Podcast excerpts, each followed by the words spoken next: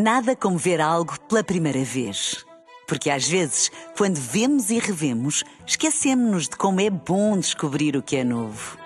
Agora imagine que viu o mundo sempre como se fosse a primeira vez.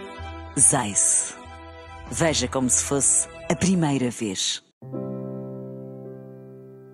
Numa aldeia de casas baixinhas e feitas de pedra, havia uma casa com dois andares, branquinha, que se destacava das outras. Tinha uma bungavilha cor-de-rosa a crescer-lhe pelas paredes branquinhas e um banco de madeira mesmo ao lado da porta.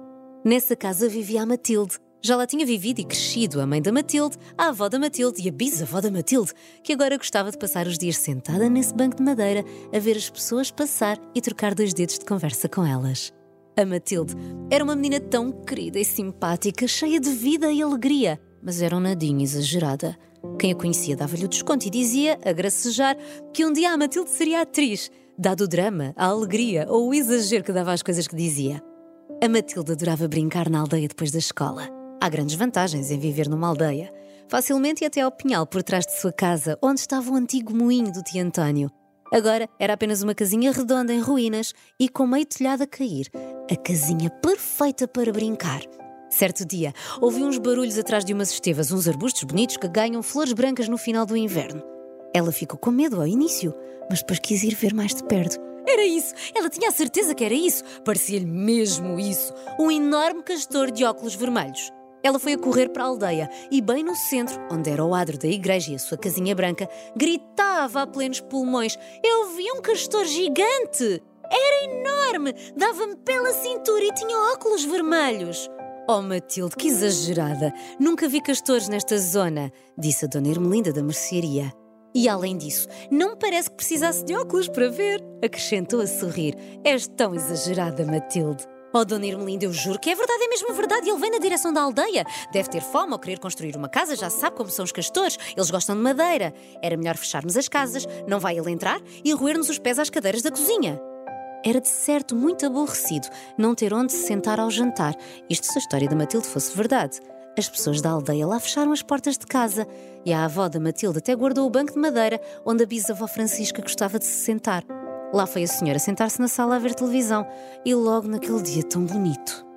Ao final da tarde, as portas das casas voltaram a abrir-se e o banco da bisavó voltou para a frente da casa. Já se esperava isto, o castor enorme de óculos vermelhos. Não apareceu. Uns dias mais tarde, a Matilde foi brincar para o seu moinho convertido em casinha no meio do bosque. Até tinha levado para lá um serviço de chá e um bolo a fingir, quando ouviu um barulho que vinha do lado do pinhal. Ela espreitou e esticou-se, cerrou bem os olhos para aguçar a visão e ver melhor. E era isso, era mesmo isso. Era uma zebra, uma zebra com cascal cor-de-rosa ao pescoço. A Matilde largou a correr e a gritar pela aldeia: Eu vi, eu vi! não vão acreditar no que eu vi! Uma zebra, risquinhas pretas e brancas e com cascol cor-de-rosa. Ai, Matilde, disse o André, dono do café que ficava no adro da igreja, perto da mercearia da Dona Ermelinda e da casa da Matilde. Uma zebra, Matilde. Aqui na aldeia não há zebras em Portugal. Se fosse uma cabra, um veado ou até um javali, eu até acreditava, mas uma zebra. Não estás a exagerar. André, não estou nada a exagerar, eu juro que ouvi. Até cerrei os meus olhos e pus a mão na testa para aguçar a visão e ver melhor. Um do tamanho de um burro às riscas pretas e brancas há de ser o quê? Com cascal cor-de-rosa, Matilde, perguntou com doçura à professora Sara. Não estás mesmo a exagerar? Não, não estou mesmo, eu juro que é verdade. E olhem, ela parecia um pouco zangada, eu não sei se vai meter por aí aos coices a toda a gente. Então, lá pelo sim, pelo não. As crianças foram brincar para casa. A Dona Irmelinda e o André encostaram as portas, em vez de as deixarem abertas como sempre, e a bisavó Francisca lá foi sentar-se no sofá a ver a Tânia Rivas de Oliveira. Passados uns dias, numa tarde de verão, daquelas tardes de sol quente, em que as cigarras fazem um coro enorme e a terra cheira a erva seca, a Matilde foi brincar para o seu moinho. Nesse dia, levou a sua boneca e estava a servir-lhe um chá quando de repente ouviu um barulho lá fora. Ela foi espreitar e nem queria acreditar. Era um elefante! Um elefante! Era um elefante enorme! Com o que parecia ser um tapete de cozinha em cima das costas. Ela desatou a correr, a correr em direção à aldeia. Socorro! Um elefante! Vem aí um elefante enorme em direção à aldeia! Nesse dia, a mãe da Matilde já tinha chegado a casa e estava na cozinha a fazer o jantar.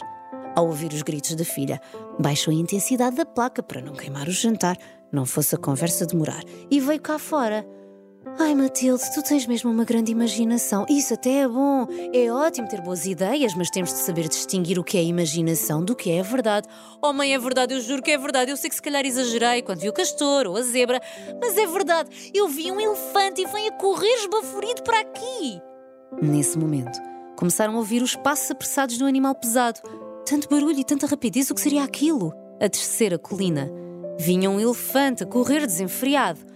O que as pessoas não sabiam é que estava um circo na cidade e o elefante tinha fugido. O elefante destruiu a bancada das frutas da mercearia da Dona Irmelinda, espezinhou o carrinho de algodão doce que o André tem sempre à porta do café e esmagou o banco de madeira onde a bisavó Francisca se sentava à porta de casa. Felizmente nessa tarde ela tinha tido uma consulta. Ninguém se magoou e a GNR apareceu com a equipa ambiental e levou o elefante de volta ao circo. Nesse dia, a Matilde ficou tão triste, tão triste. Mas aprendeu uma grande lição. Na vida real, não convinha inventar ou dizer que se tinha visto uma coisa que afinal não se tinha visto. E também passou a ter sempre muito bom nas composições da professora Sara. Aí sim, podia inventar e exagerar à vontade.